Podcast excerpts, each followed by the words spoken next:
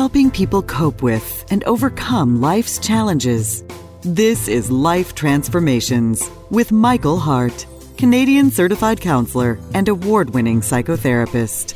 Thank you for joining us on this episode of the Life Transformation Show. In today's show, Michael will be using the biblical text in Job 2, verses 7 to 10, and Job 7, 13 to 20, as a backdrop to his topic Psychosomatic Illnesses, the Suffering of Job. If you are new to this show, we are on the air every Monday at 9:30 a.m.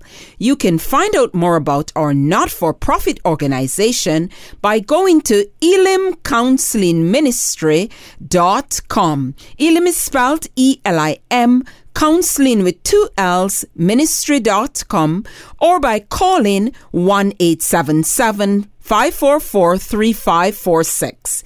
Elim is a professional counseling organization that provides professional counseling from a Christian perspective. Your donations help us to stay on the air and to provide subsidized counseling to those who can't afford it. Let's go right into today's show. Today's show is titled Psychomatic Illnesses The Suffering of Job. And I do admit that this is a very strange topic. It's quite unusual to be using Job as an example of psychosomatic illnesses because Job has been looked upon as the ideal model as to how to go through suffering. So Job lost his health, his wealth, his children, all to natural disaster in a short period of time. And when his wife became overwhelmed with the suffering and her losses, she cried out from an emotional space in her heart and she said to, to Job, why do you maintain your integrity? Curse God and die, and die. Yet Job was steadfast in his faith and replied, Shall we accept good from God and not trouble? That's Job chapter 2, verse 10. Job's approach to trauma is seen as the standard that we should all try to emulate. But is it? If we read the book of Job, we see that this approach to ignoring trauma and to move on with a stiff upper lip results in psychological symptoms and distress. And we see Job having these psychological symptoms later on in the book. We see from certain passages in, in Job that he appeared to have become suicidal. Yes, the same Job that said in the beginning, should we, should we accept just good from God and not trouble? That same Job become distressed and depressed to the point where he sounded as if he was suicidal. So we read in chapter 3 of Job, starting at verse 3, Job says, Let the day perish wherein I was born, and the night in which it was said there is a man child conceived, let that day be darkness. Let not God regard it from above, neither let the light shine upon it. Let darkness and the shadow of death stain it. Let a cloud dwell upon it. Let the blackness of the day terrify it. That Job, that's Job chapter 3, verse 3 to 5. It doesn't sound in that, in those verses that Job was as positive as he was in the beginning. In the beginning, he sounded as if he was ready to accept the affliction that God had brought up on him. We, so we see a shift in Job. We have the Job in the beginning of the book that was afflicted by God, by the adversary, the devil. And we see the Job later on in the book that we just read in chapter 3, where he's now becoming depressed to the point where he, he is now suicidal. We also see that Job started developing nightmare. This is what happened when we ignore trauma. When we ignore trauma, it comes back to haunt us in nightmares and physical pain and other types of mental illnesses. His nightmares and his depression speech prove that there was also a physiological component to the suffering of Job. We often look at this passage and we see and read only the physical affliction, the, the, the, the sores that he had on his skin, and the description of his body. But we often miss the psychological component. And in Job chapter 7, verse 13 to 20, we get a glimpse into the psychological state of Job. And I'll just read those verses. In verse 13, we read, 13 and following, we read, When I think my bed will comfort me and my couch will ease my complaint, even then you frighten me with dreams and terrify me with visions, so that I prefer strangling and death rather than the, the, this body of mine. I despise my life. I would not live forever. Let me alone. Let my days have no meaning. Then I'll jump down to verse 20. If I have sinned, what have I done to you? You who see everything we do. Why have you made me your target? Have I become a burden to you? And he's speaking there of God and he's, and, and he's saying, God, have I become a burden to you? Why are you doing this to me? And so Job in this state doesn't sound as positive as he was in the beginning. There's something there that is shifted where now even his dreams have become tormented and he's saying that he wish in again there's some suicide language here where it seems as if he's wishing to die because in verse 15 that I have just read he said that he would prefer strangling and death. So, in other words, he's saying he's so distressed and depressed that in the state that he, he was in, he would prefer to be strangled in his sleep and to die rather than to wake the next day. It is with this in mind that I propose that Job might have developed psychosomatic condition as a result of the trauma that he suffered earlier in the book.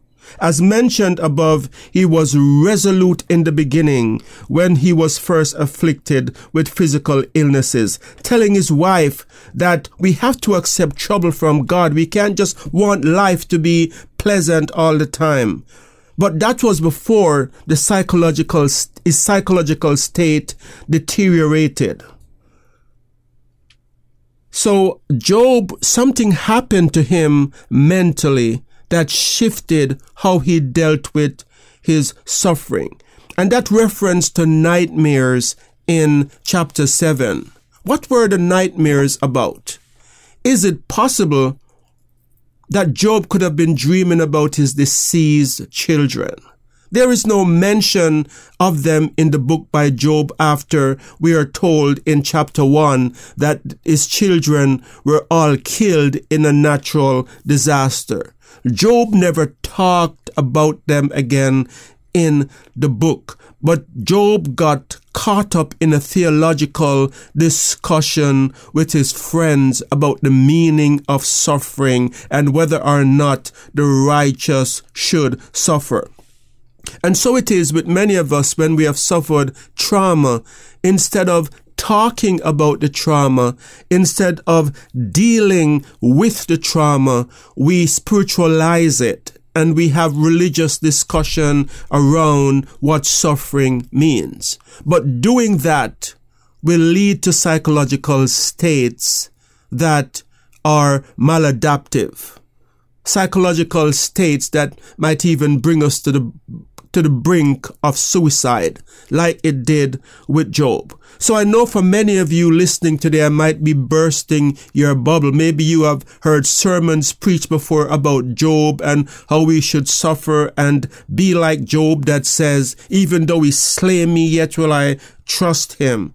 But yet here today, I'm giving you another look at the character of Job, this biblical character, and the character that I am painting today, that I am showing you from scriptures, not something that I am making up. These scriptures that I have read from the book of Job is showing that yes, we have Job whose body was afflicted initially and who responded resolutely initially by saying, yes, we have to accept suffering from God. But we also have the Job that as time progressed, his psychological state started to deteriorate. And I am proposing today that Job's psychological state deteriorated because he never talked about the real issue. He never talked about the children that he lost. He never talked about what it means to have been wealthy and to become, become, and to lose all of his wealth the real pain was not discussed. What we have largely in the book of Job is a theological discussion about suffering and the meaning of suffering. So, this is what happened when we stuff our trauma and we spiritualize it and we talk about other things instead of dealing with the trauma. We develop other psychological conditions which which sometimes exacerbate the physical suffering that we had in the beginning. But i do understand that the term the term psychosomatic illness is a very loaded term and to many of you listening today you're thinking that it's it's a bit far-fetched that i am saying that job had some kind of psychosomatic illness so let me define what I mean by psychosomatic illness. Psychosomatic comes from two words. One is the word psych and the other is the word soma. So psych means the mind has to do with the mind and soma has to do with the body. And so it's a way of saying that there are illnesses which are perpetuated by the mind. There's something that's going on in the mind that either exacerbate the physical condition that the person had initially, maintains that condition that the person had initially, or it might be a case that the mind, because of unresolved trauma, uh, creates physical symptoms in the body that results in pain, results in fatigue, and even results in, in physical symptoms that that the, the person is suffering from, but maybe doctors are not able to find out any any physical reasons why the pain is there. So it's important to realize too that when we speak of psychosomatic illnesses, we are not saying that these illnesses are made up by the patient or, or by the person who is suffering. That's another misconception. That's why I said it's a loaded term because many of you will listen to this and saying, Michael, what is it? Is there something wrong with you this morning? Why are you saying that Job is making up his suffering when we know that God inflicted him or allowed the devil to inflict him with these physical conditions. So it's not saying it is made up. It's not saying that it's not real, but there is a sense in which a psychological state, the psychological state of a person can worsen their condition and can, can make illnesses persist and make even new illnesses uh, manifest itself because of what's going on in the mind. So psychosomatic illnesses has to do with both the brain and the mind. So, MD Susan O'Sullivan, in this article that she wrote in Psychology Today, in this website that called Psychology Today, that's entitled When the Body Speaks. She says, quote, Modern society likes the idea that we can think ourselves better when we are unwell.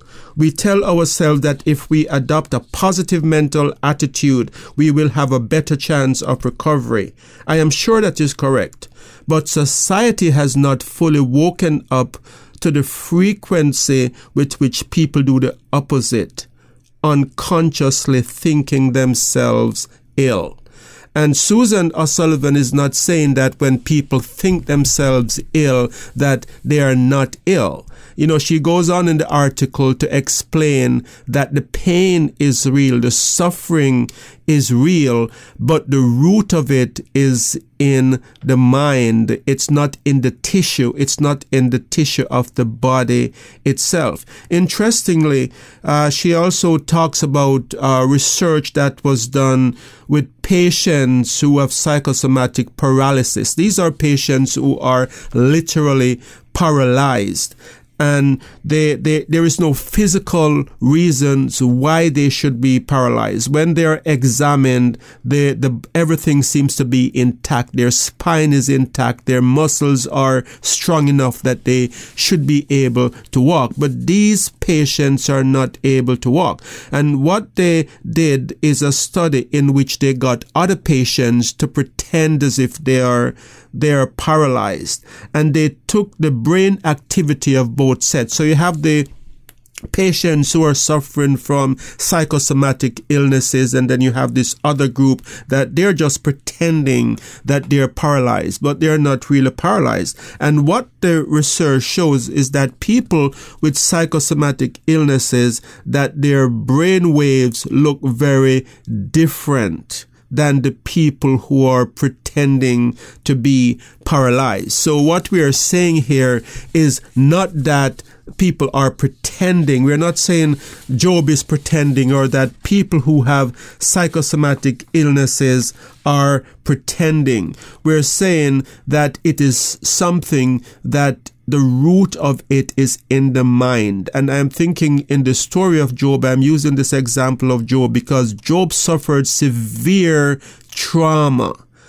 And Job, throughout the book, didn't talk about his children, as I said before, didn't talk about his trauma. And when, when we don't talk about the trauma that we suffer, it's, it results in physical illnesses. It results in pain. It results in symptoms that are unexplained by medical examinations. Michael will be right back. You have been listening to the Life Transformation Show, where award winning psychotherapist Michael Hart of Elim Counseling Services has been speaking on the topic psychosomatic illnesses, the suffering of Job. If you missed the first part of the show, you can find it by linking to our YouTube channel on our website at elimcounselingministry.com, where you can also make a donation to this Christ centered ministry. Back to Michael. So, psychosomatic illnesses and discussion about psychosomatic illnesses has, has been uh, discussed a lot online. There are articles that are written every day about psychosomatic illnesses. And it's important to note that when we are talking about Job suffering from psychosomatic illnesses, this is not far fetched. Some of the literature out there say that we all suffer from psychosomatic uh, disorder, psychosomatic illnesses when we are sick in some way because the the connection between the mind and the body uh, is there in every illness to some extent. So we are talking about on a continuum here where there are some people who are further along the continuum for psychosomatic disorders than others, but every illness has a mental component to some degree. And we see that in in the book of Job, there is a mental component, as we said earlier. And one of the things that we notice, uh, we know about psychosomatic illnesses is that people with psychosomatic illnesses often become preoccupied with thinking about the symptoms. They become hooked on paying attention to the symptoms. And we see this in the book of Job, where there are several mention in chapter 7, verse 5. He talks about his flesh, and he says, My flesh is clothed with worms and clods of dust. My skin is broken and become loathsome. So there is some uh, some thought about psychosomatic illness where it is believed that because of the way how uh, psychosomatic people with psychosomatic illness become focused on their disorder or, or their symptoms that there is often an exaggeration as to what they're actually perceiving. In other words, how they're perceiving their illness is sometimes exaggerated than how it really is. In other words, they're thinking themselves to be more sick than they really are. And this is a self fulfilling prophecy in some way because if you tell yourself that you are sick and that you are more sick than you are, then you're actually setting up your body and your immune system to become more sick. And so, uh, people who study psychosomatic illnesses says that there is a is is a sense in which they there is a real sense in which these illnesses are made worse by the anxiety that people have about their symptoms. So if you have a symptom and you have anxiety about that symptom and you don't get treated for that anxiety, the symptom is likely to persist and to get more. And they're saying that with all disorders, there is a connection with our mental state. How we think about it is very, very important. So when we are saying that in this podcast that Job probably had some kind of psychosomatic illnesses, it is not far fetched because we see that Job talks about his symptom a lot. He became really focused on his suffering and less focused on God as the book progressed. In other words, the, the Job that said in the beginning of the book that we have to accept suffering from God spoke in ways that he was not accepting of that suffering, that he was resentful of the suffering that God has brought, had brought his way. And I think as a re- result of this and the, the refusal to, to deal with the underlying cause of what it was that was really driving his fear, that the, the his situation uh, worsened over time.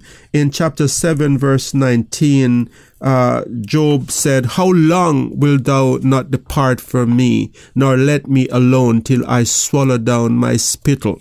So it is, it is thought here that Job was at a place where maybe even his swallowing was affected. And we know that people who are in high stressed state, that they often develop this sensation of choking, where they feel as if they're having difficult difficulty swallowing. And that might not be a physical thing. It might just be that the stress that they're carrying in their body is making their throat constrict and feel as if they can't swallow. And many people who have psychosomatic illness, the literature bears out that difficulty swallowing is one of those symptoms that we often see in people with psychosomatic illnesses. So Job became focused with his symptom. So today we also hear a lot of talk about uh, sufferings, uh, diseases such as fibromyalgia, and this disease has a very strong mental component as well. They've done research that shows that a lot of people who have fibromyalgia that they also have other issues that have not been resolved. Many of these people have trauma in their lives. They're suffering also from PTSD. Many of them have been abuse victims. And these underlying issues have not been resolved. So in, in, in all cases where doctors come across patients who have these psychological conditions that they can't find anything physically wrong and, and that they're not responding to medicine, doctors will rec- refer these clients to psychologists and psychotherapists because they're is this realization that the sickness lies not in the tissue itself, but in the mind. And the good news is that through counseling, uh, many people who have had fibromyalgia and who have had chronic fatigue syndrome who just is not responding to any medication that is given that when they do get help for the root causes of these diseases that they fare much better. The National Health Services website lists stress as one of the number one uh, contributing factors to fibromyalgia, and I think it's one of the contributing factor to chronic health, uh, sy- chronic fatigue syndrome as well. And these uh, stress and anxiety that people carry in their body and their minds is as a result of unresolved trauma and things from the past that they have suppressed and that they are not dealing with. So the to, so to be treated for these conditions such such as fibromyalgia and chronic fatigue syndrome, it's important that there is a psychological component. As a matter of fact, on the same uh, National Health Service website, they point to research in 2010 where they says that cognitive behavior therapy was one of the most effective psychological treatment for these conditions. So when we think of how God came on the scene and how he talked with Job. We see some cognitive behavior principle in God's approach to Job in the book where he asks Job's question to, to, to probe to the deeper things that is at the root of Job's fear and to help Job to understand that he does not have all the answers. And so it's important that if you're suffering from any of these conditions that you get psychological help and we'll be happy to help you. Uh, our our practice is not just a radio show. We have counselors on staff that will be happy to help you with whatever you're going through. So next week we're going to do part 2 of this show where we are going to be looking at what you can do if you're suffering from fibromyalgia or you're suffering from chronic fatigue syndrome or if you have any kind of illness that is not responding to medical treatment. And these tips that we're going to be given in next week's show is going to be very helpful because many of them can be practiced at home. So we want to thank you so much for being with us on this episode of the Life Transformation Show. We want to remind you that if you enjoyed this show, that please consider making a donation to our ministry. We are not for profit organization, so we count on your your support to stay on the air. We also count on your support to be able to provide subsidized counseling to those in need and who cannot afford it. So if you would like to make a contribution, you can do so by going to our website, elimcounselingministry.com. Elim is spelled E-L-I-M, counseling with two L's, ministry.com. We also want to remind you that you can call us at 1 3546 If you missed the first part of this show, you can find it on our website, elimcounselingministry.com. On our YouTube channel, which can be accessed through our website, there are over 200 shows with various topics that you can listen to that can be helpful to whatever it is that you're going through. So until next time, this is your host, Michael Hart of Elim Counseling Services, praying that God would bless you in all your relationships and keep you sound in mind and pure in heart.